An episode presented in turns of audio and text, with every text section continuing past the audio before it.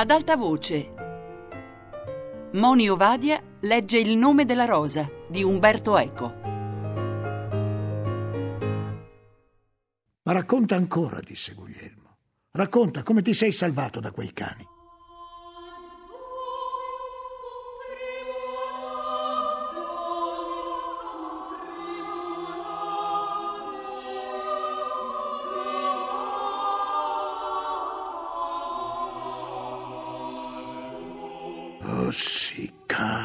Guglielmo, cani rabbiosi. Mi trovai a combattere con lo stesso Bonagrazia, sai? Ma Bonagrazia da Bergamo è con noi.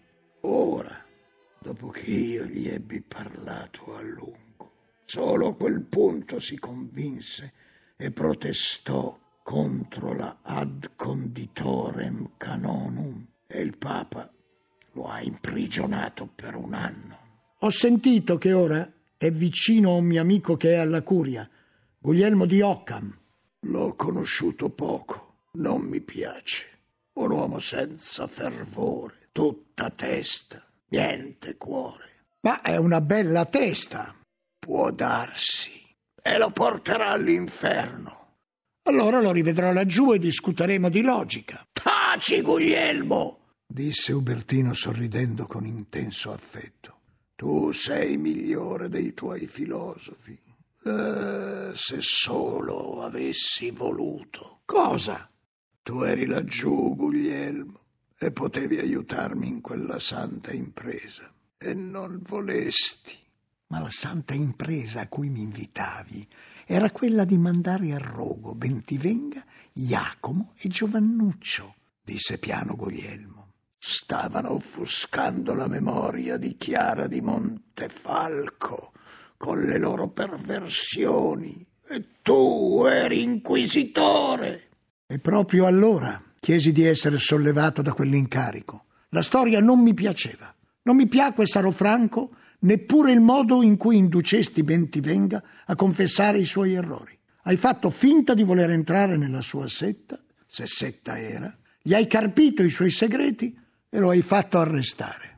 Ma così si procede contro i nemici di Cristo. Erano eretici, erano pseudo-apostoli, puzzavano dello zolfo di Fra Dolcino. Erano gli amici di Chiara. No, Guglielmo, non sfiorare neppure con un'ombra la memoria di Chiara. Ma circolavano nel suo gruppo. Li credeva spirituali, non sospettava. Solo all'inchiesta fu chiaro che Bentivenga da Gubbio si proclamava apostolo e con Giovannuccio da Bevana seduceva le monache dicendo che l'inferno non esiste. Erano minoriti con la mente accesa dalle stesse visioni di Chiara e spesso il passo tra visione estatica e frenesia di peccato è minimo, disse Guglielmo. Bugie! Cercavano il piacere. Se lo stimolo carnale si faceva sentire, essi non reputavano peccato che per quietarlo uomo e donna giacessero insieme e l'uno toccasse e baciasse l'altro in ogni parte e quello congiungesse il suo ventre nudo col ventre nudo di questa. Confesso che il modo con cui Ubertino stigmatizzava il vizio altrui non mi induceva a pensieri virtuosi. Il mio maestro dovette accorgersi che ero turbato e interruppe il santo uomo. Sei uno spirito ardente, Ubertino, nell'amore di Dio come nell'odio contro il male. Quello che volevo dire è che c'è poca differenza tra l'ardore dei serafini e l'ardore di Lucifero, perché nascono sempre da un'accensione estrema della volontà. Oh, la differenza c'è e io la so, disse ispirato Ubertino. Tu vuoi dire che tra volere il bene e volere il male c'è un piccolo passo, perché si tratta sempre di dirigere la stessa volontà. Questo è vero, ma la differenza è nell'oggetto, e l'oggetto è riconoscibile limpidamente. Di qui Dio, di là il diavolo. E io temo di non saper più distinguere, Ubertino. Tu bestemmi, Guglielmo. Non è la stessa cosa. C'è un salto immenso verso il basso tra l'estasi del cuore amante di Gesù crocifisso e l'estasi corrotta degli pseudo-apostoli di Montefalco.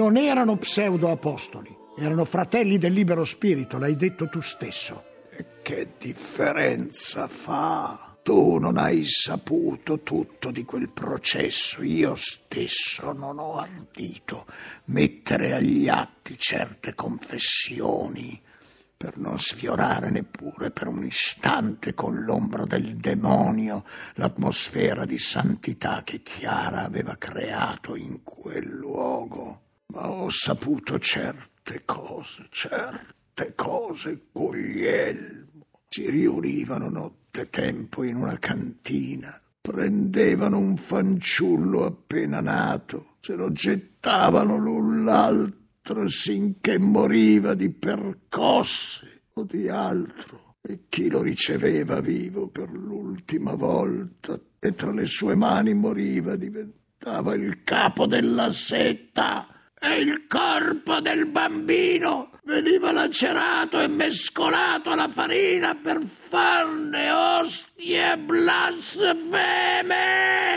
Chi ti ha raccontato queste cose? Essi, ben ti venga gli altri, e sotto tortura. C'è una sola cosa che eccita gli animali più del piacere, ed è il dolore. Sotto tortura vivi come sotto l'impero di erbe che danno visioni. Tutto quello che hai sentito raccontare, tutto quello che hai letto ti torna alla mente come se tu fossi rapito, non verso il cielo, ma verso l'inferno. Sotto tortura, ben ti venga, può avere detto le menzogne più assurde, perché non parlava più lui, ma la sua lussuria, i demoni dell'anima sua. Lussuria? Sì, c'è una lussuria del dolore, come c'è una lussuria dell'adorazione e persino una lussuria dell'umiltà. Se bastò così poco agli angeli ribelli per mutare il loro ardore d'adorazione e umiltà in ardore di superbia e di rivolta, cosa dire di un essere umano? Ecco, ora lo sai. Fu questo pensiero che mi colse nel corso delle mie inquisizioni. Fu per questo che rinunciai a quell'attività. Mi mancò il coraggio di inquisire sulle debolezze dei malvagi perché scoprì che sono le stesse debolezze dei santi.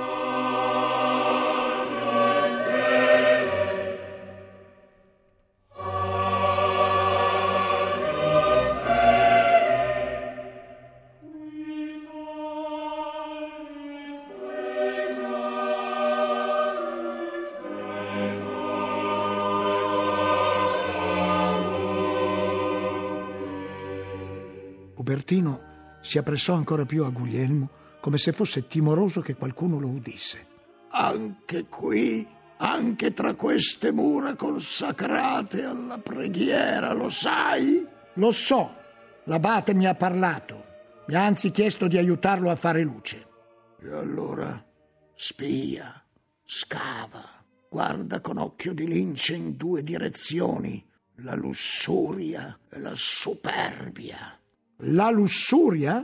Sì, la lussuria. C'era qualcosa di, di femminile e dunque di diabolico in quel giovane che è morto. Aveva gli occhi di fanciulla che cerchi commercio con un incubo. Ma ti ho detto anche la superbia, la superbia della mente, in questo monastero consacrato all'orgoglio della parola, alla illusione della sapienza. Se sai qualcosa, aiutami. Non so nulla, non c'è nulla che io sappia. Certe cose si sentono col cuore. Ma su via, Perché dobbiamo parlare di queste tristezze e intimorire il nostro giovane amico? Mi guardò coi suoi occhi celesti, sfiorando la mia guancia con le sue dita lunghe e bianche, e quasi mi venne l'istinto di ritrarmi. Mi trattenni e feci bene, perché l'avrei offeso e la sua intenzione era pura. Dimmi piuttosto di te, disse volgendosi di nuovo a Guglielmo. Cosa hai fatto dopo di allora? Sono passati diciotto anni. Sono tornato nelle mie terre, ho studiato ancora a Oxford, ho studiato la natura. La natura è buona perché è figlia di Dio, disse Ubertino. E Dio deve essere buono se ha generato la natura, sorrise Guglielmo. Ho studiato, ho incontrato amici molto saggi. Poi ho conosciuto Marsilio, mi hanno attratto le sue idee sull'impero, sul popolo, su una nuova legge per i regni della terra e così sono finito in quel gruppo dei nostri confratelli che stanno consigliando l'imperatore. Ma queste cose le sai, ti avevo scritto. Ho esultato quando a Bobbio mi hanno detto che eri qui. Ti credevamo perduto. Ma ora che sei con noi, potrai esserci di grande aiuto tra qualche giorno, quando arriverà anche Michele. Sarà uno scontro duro, sì, credo proprio che ci divertiremo, disse il mio maestro di ottimo umore. Ubertino lo guardò con un sorriso incerto. Non capisco mai quando voi inglesi parlate seriamente. Non c'è nulla di divertente in una questione così grave.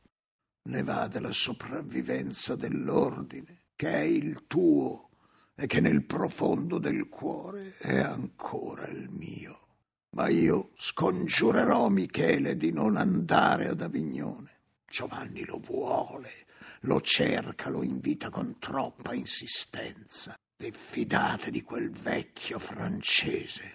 Oh, signore, in quali mani è caduta la tua chiesa? Volse il capo verso l'altare trasformata in meretrice, ammollita nel lusso, si avvoltola nella lussuria come una serpe in calore. Dalla purezza nuda della stalla di Betlehem, legno come fu legno il lignum vite della croce, ai baccanali d'oro e di pietra. Guarda, anche qui hai visto il portale, non ci si sottrae all'orgoglio delle immagini. Sono infine prossimi i giorni dell'Anticristo. E io ho paura, Guglielmo! Si guardò intorno fissando lo sguardo sbarrato entro le navate oscure, come se l'Anticristo dovesse apparire da un momento all'altro, e io invero mi attendevo di scorgerlo. I suoi luogotenenti sono già qui mandati come Cristo mandò gli apostoli per il mondo. Stanno conculcando la città di Dio, seducono con l'inganno, l'ipocrisia e la violenza. Sarà allora che Dio dovrà mandare i suoi servi Elia ed Enoch, che egli ha conservato ancora in vita nel paradiso terrestre perché un giorno confondano l'anticristo e verranno a profetare vestiti di sacco e predicheranno la penitenza con l'esempio e con la parola. Sono già venuti, Ubertino, disse Guglielmo mostrando il suo saio di francescano. Ma non hanno ancora vinto. È il momento che l'anticristo, pieno di furore, comanderà di uccidere Enoch ed Elia e i loro corpi perché ognuno possa vederli e tema di volerli imitare, così come volevano uccidere me. In quel momento, atterrito, pensavo che Ubertino fosse in preda a una sorta di divina mania e temetti per la sua ragione. Ora, a distanza di tempo, sapendo quello che so, e cioè che qualche anno dopo fu misteriosamente ucciso in una città tedesca e mai si seppe da chi, sono più atterrito ancora, perché evidentemente quella sera Ubertino profetava.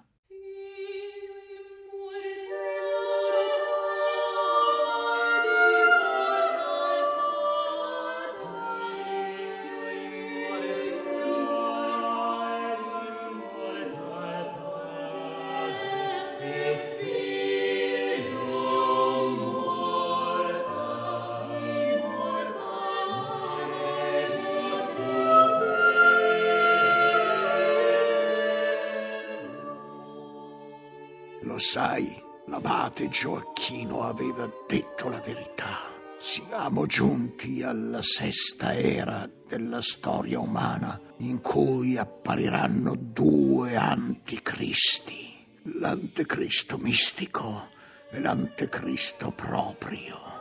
Questo accade ora nella sesta epoca, dopo che è apparso Francesco a configurare nella sua stessa carne le cinque piaghe di Gesù crocifisso. Bonifacio fu l'anticristo mistico e l'abdicazione di Celestino non fu valida.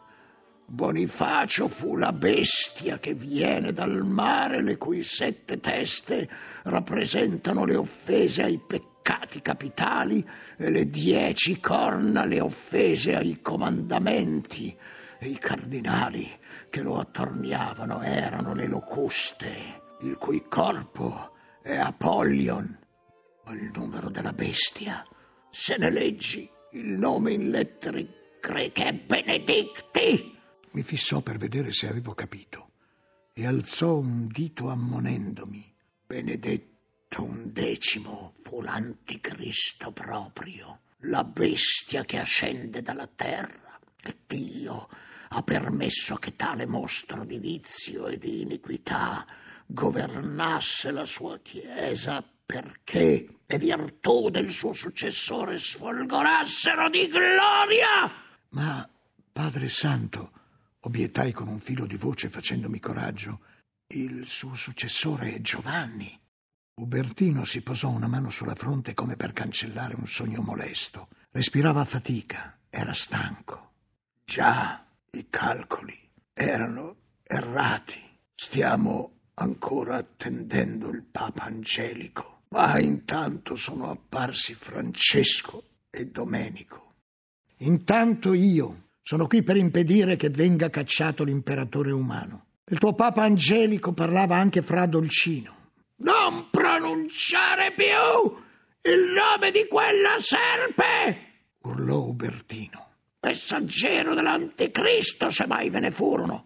Ma tu, Guglielmo, parli così perché in verità non credi nell'avvento dell'anticristo e i tuoi maestri di Oxford ti hanno insegnato a idolatrare la ragione, inaridendo le capacità profetiche del tuo cuore. Ti sbagli, Ubertino, rispose con molta serietà Guglielmo.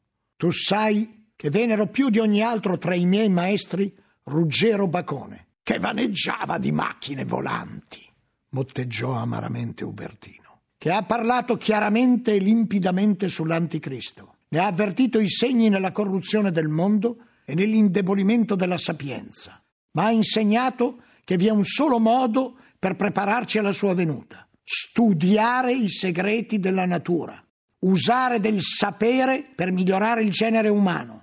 Puoi prepararti a combattere l'anticristo studiando le virtù curative delle erbe, la natura delle pietre e persino progettando le macchine volanti di cui sorridi. L'anticristo del tuo bacone era un pretesto per coltivare l'orgoglio della ragione. Santo pretesto! Nulla che sia pretestuoso e santo. Guglielmo, sai che ti voglio bene, sai che confido molto in te.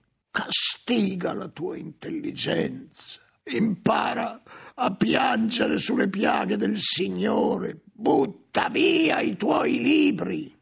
Tratterò soltanto il tuo, sorrise Guglielmo.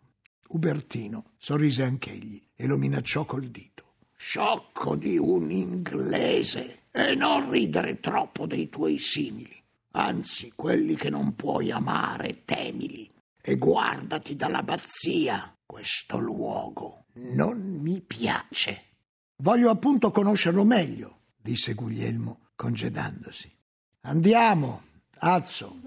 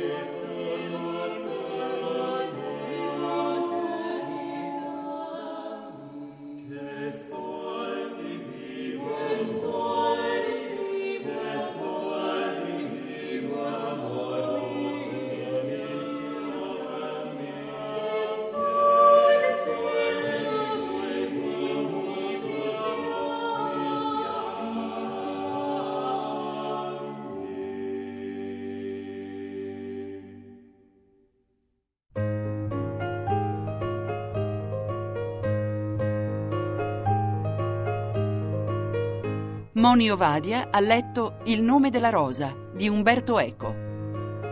A cura di Anna Antonelli, Fabiana Carobolante, Lorenzo Pavolini, Chiara Valerio. Regia di Chiara D'Ambros. Per scaricare e riascoltare il programma radio3.rai.it.